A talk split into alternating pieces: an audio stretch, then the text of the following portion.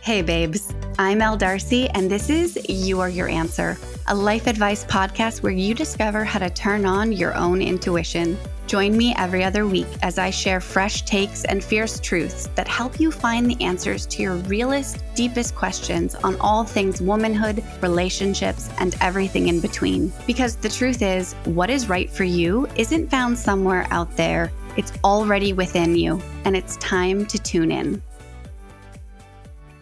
Hello, welcome back to You Are Your Answer. This is life advice done differently. And a lot of times I think that life advice is given to us and it's so prescriptive. And when we don't follow someone else's advice to a T, it could be our therapist, it could be our family, it could be our best friend, it doesn't really matter. But unless it comes from within, unless we have our own knowing about what is right for us, then it's never going to work, in my opinion. So, this is everything that I want to do and teach on this podcast is about how to find your own answers. So, yes, I will offer some advice, but most of that advice is going to be leading you back to finding your own answers through really great questions.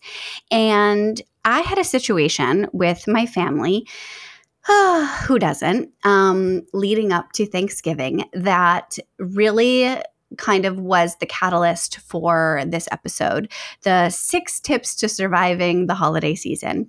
And more than surviving, it's like, how do we, and, it, and it's a, maybe it's an overused concept, but I do like it. It's like, how do we move from surviving to thriving in our lives as adults? A lot of times, I feel like we have these expectations and these roles that we have been given or we are expected to play in our families. Maybe you are the good girl, maybe you're the black sheep, maybe you're the outspoken one. I always think of my favorite holiday movie, The Family Stone, where everybody just had this very intense role. And when they learned how to step out of it, and then the other people appreciated them for who they were in that moment versus the identity they were given, everybody like comes together and finds happiness. And so, when I was thinking about like my six top tips for surviving, I was like, no, I we're not in survival mode anymore. How do we thrive? How do we move the needle? How do we change it so that it's a holiday season? Honestly, we don't want to escape from that. We don't need to call our therapist about. My therapist is on speed dial most holidays, and this this holiday season, I feel like we're gonna do okay, just having like our regular every two week check in you know how how are we not going to leave the holidays crying i mean how many parties have you left like in a fight, a blowout, somebody crying, having the Yankee swap gift that you least wanted. Like I'm just more interested in how can we make the holidays a place where we feel like we can be our most authentic selves, where we can at least accept ourselves and not abandon ourselves, right? Like that like that's the biggest thing. Like my my interest is in I am far more interested in disappointing other people before I'm ever going to disappoint or abandon myself ever again. And really, that came up quite strongly in my family. And I swear I'm going to get into the six tips, but this is this is important. So the people who had the biggest impact on me, who raised me, are my grandparents. I love them so much. Richard and Louise are the most special people besides my daughter, um, and they have dementia. They are not doing well. I ha- help take care of them. And I invited them to Thanksgiving and I said, you know, I would pick up a Whole Foods order because I'm not the kind of woman who is going to cook. Um, and I would pick them up at their house and I'd bring them here and we'd have dinner. And then they invited my uncle, who I am not close with, um, who, you know, is an election denier, an anti vaxxer. believes in the NRA, loves Trump. Like he is honestly the antithesis of who I am um, at a very fundamental level. Also, at like the baseline, he makes me feel really uneasy. He doesn't feel like a safe person to be around. And in my family, it's always been you just deal. you just got to deal. You got to get through. You got to be made uncomfortable. Um, don't speak out. Don't speak up. Don't stand up for yourself. And my grandfather kind of just invited him, didn't really ask me. And I sat with it for like a week because in my value system, my value system is everybody has a seat at my table. Like everyone gets to come into my house and get food if they don't have a family. But he does have a family. He has just treated them so poorly that he has really ostracized himself um, from them. And so I really had to grapple with okay, like my value system is inviting people into Thanksgiving, but this doesn't feel safe.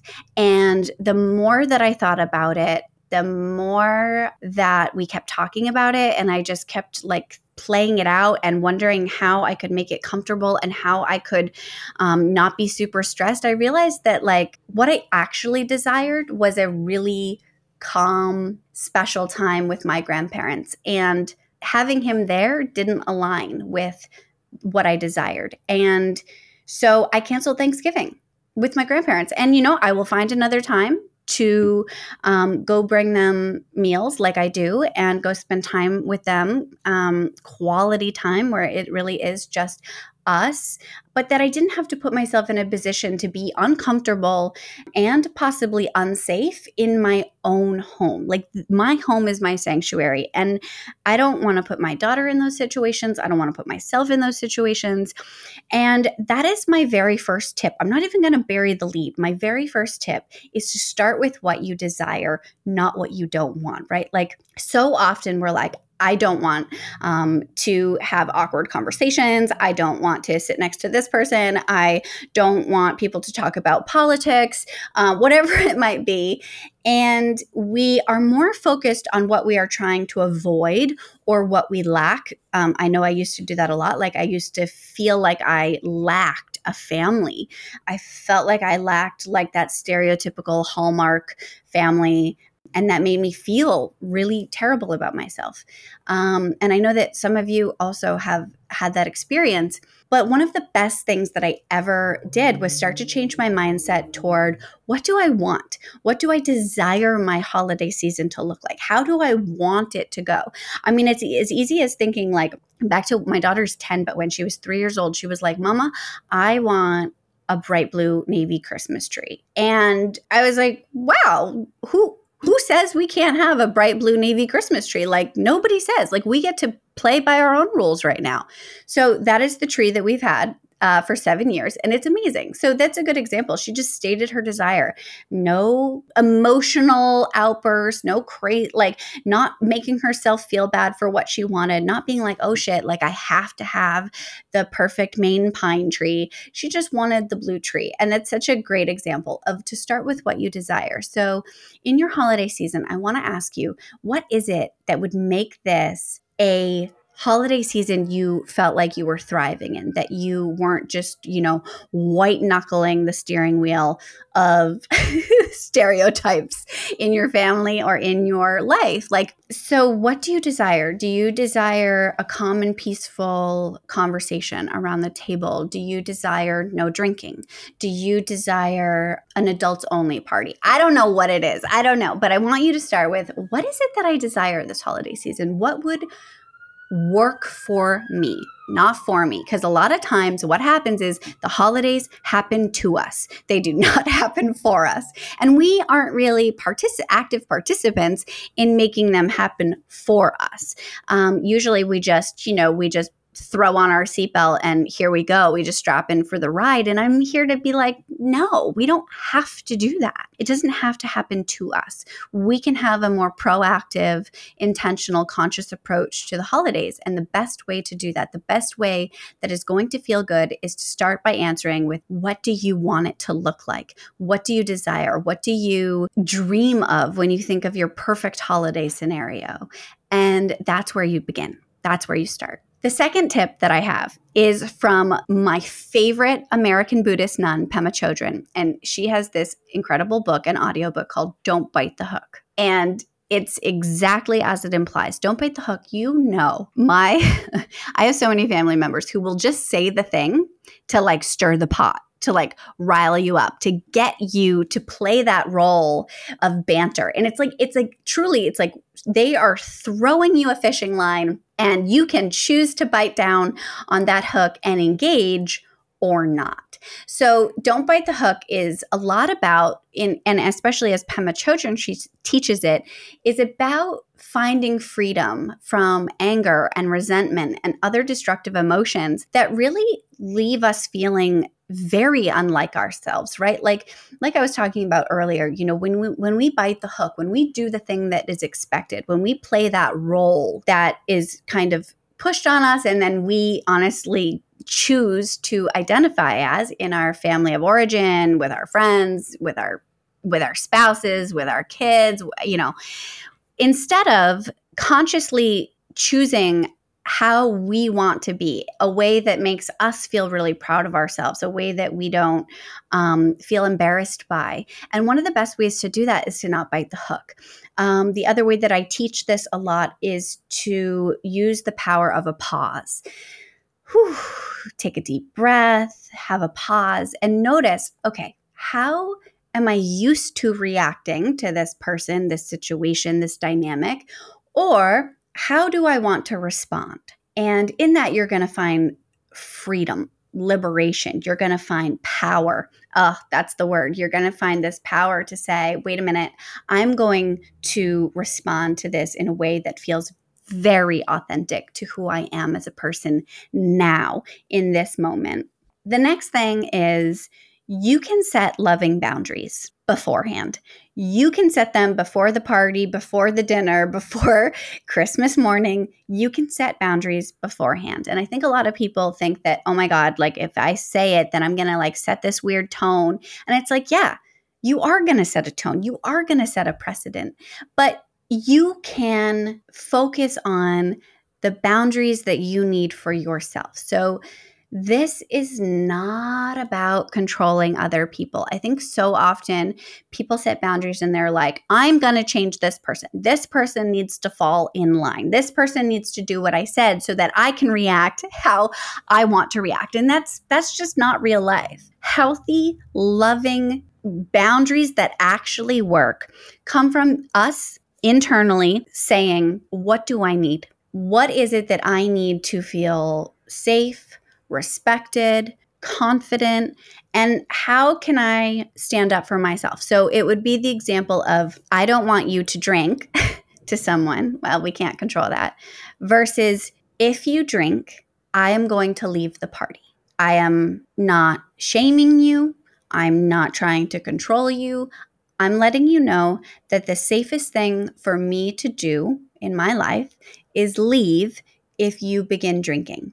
That way, we don't have to do the thing. We don't have to do the dance. We don't have to do the thing that we've always done. I have had to do that a lot in my life. I have um, gone no contact with people in my life. And their it's their choice you know? You can be in my life if you are sober but when you are drinking this feels dangerous. So i choose to not have you in my life until you choose sobriety. That day may never come but my choice is to not engage when you're drinking. So that's an example of setting loving boundaries that are good for you and they are not controlling another person.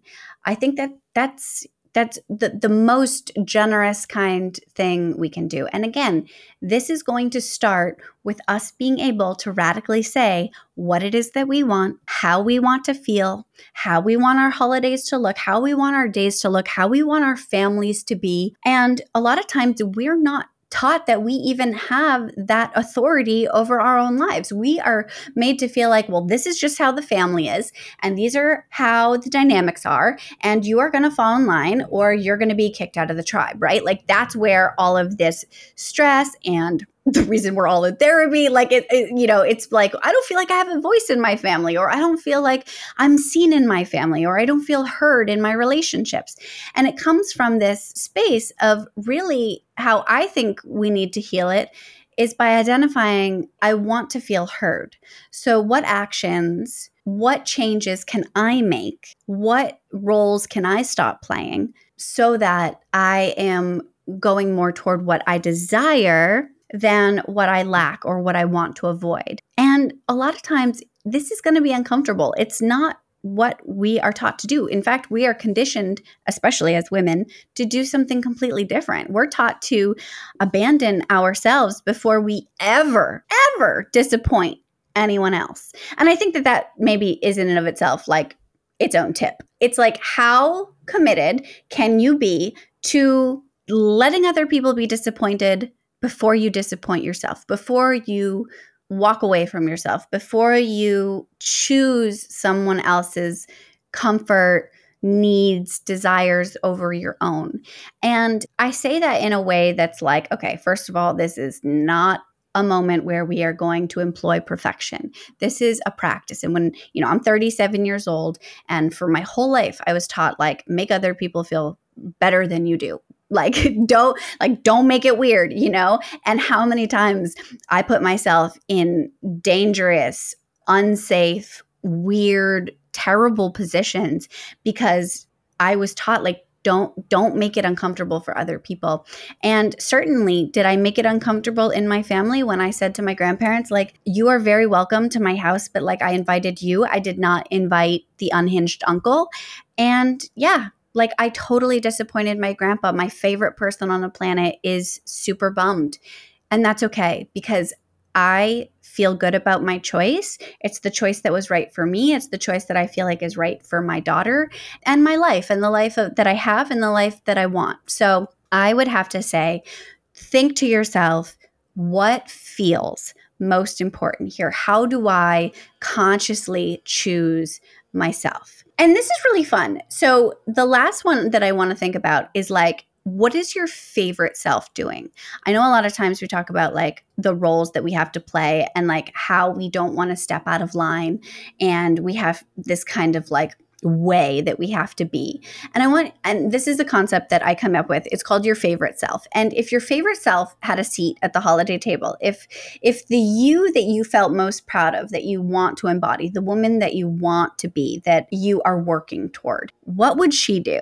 how would she act? How would she show up? That's a really grounding thought, I think, when I am noticing like am I am I shifting out of out of my like authentic highest best self in order to accommodate how comfortable everyone else is or am i in like favorite self energy am i in self energy that is connected um, that's creative, that's calm, that's more curious, uh, than is really willing to ask more questions than to be right. And that is I don't know, that's like one of my favorite moves that always sends me back into my power is like, what would my favorite self do in this moment? Well, she'd be like lighthearted. She would um, be wearing a dope outfit. Um, she would, she would be curious. She wouldn't bite the hook. She would be more she would have a more playful energy even even on tough subjects. And so that's probably my last tip is to think about what is your favorite self? What is the self that you're working toward wanting you to step into this holiday season? I mean on a practical level sometimes you just have to go outside and take a deep breath. Sometimes you have to, I mean, this is a big one that I have learned from therapy is like orient myself. Like, sometimes when we i mean i hate the word but like when we get triggered when we disassociate when we are drinking um, in order to kind of escape how we feel one of the best things you can do is like name where you are look around get grounded feel your toes on the floor feel your palms of your hands go outside walk in the earth um, sit down for a second stop doing start being these are all just really good ways that like I've utilized in my life. And I think that by centering yourself also beforehand and thinking about like what loving boundaries do I need to be setting? Uh, what does my favorite self need from me? How and when do I typically bite the hook? And what would I like to do differently? What is it that I desire this holiday season versus what am I trying to avoid? Um, what do I feel like I'm lacking? And how do I focus on what I do want and how I do want it to be versus what it isn't. And how can I choose myself? How can I not play roles? How can I live by my own authority, by my own rules? How can I focus less on controlling others and more on doing what's right for me and learning? Because there's a learning curve, learning how to share that with the people that I do ultimately want in my life. And I'm going to stop there because of course, wouldn't you know, there are gardeners who are blowing leaves right outside of my window, and that just feels like a really good place to end. If you have questions that come up after this episode, please write to me. If you have a question that just comes up because of this episode, write to me. I love nothing more than thinking about your questions and how you can find your own answers. I can't wait to be back. It'll probably be not next week, but the week after will be the next episode. And I hope that you thrive this Thanksgiving. I can't wait to hear. I want to know. I want to know did you survive? And do we have to work a little bit harder to set these in place for Christmas or Kwanzaa or any holiday that's coming up? Or did you thrive and you're ready to double down and really dive into this work a little bit more for the next holiday? Okay, I will talk to you soon. Bye bye.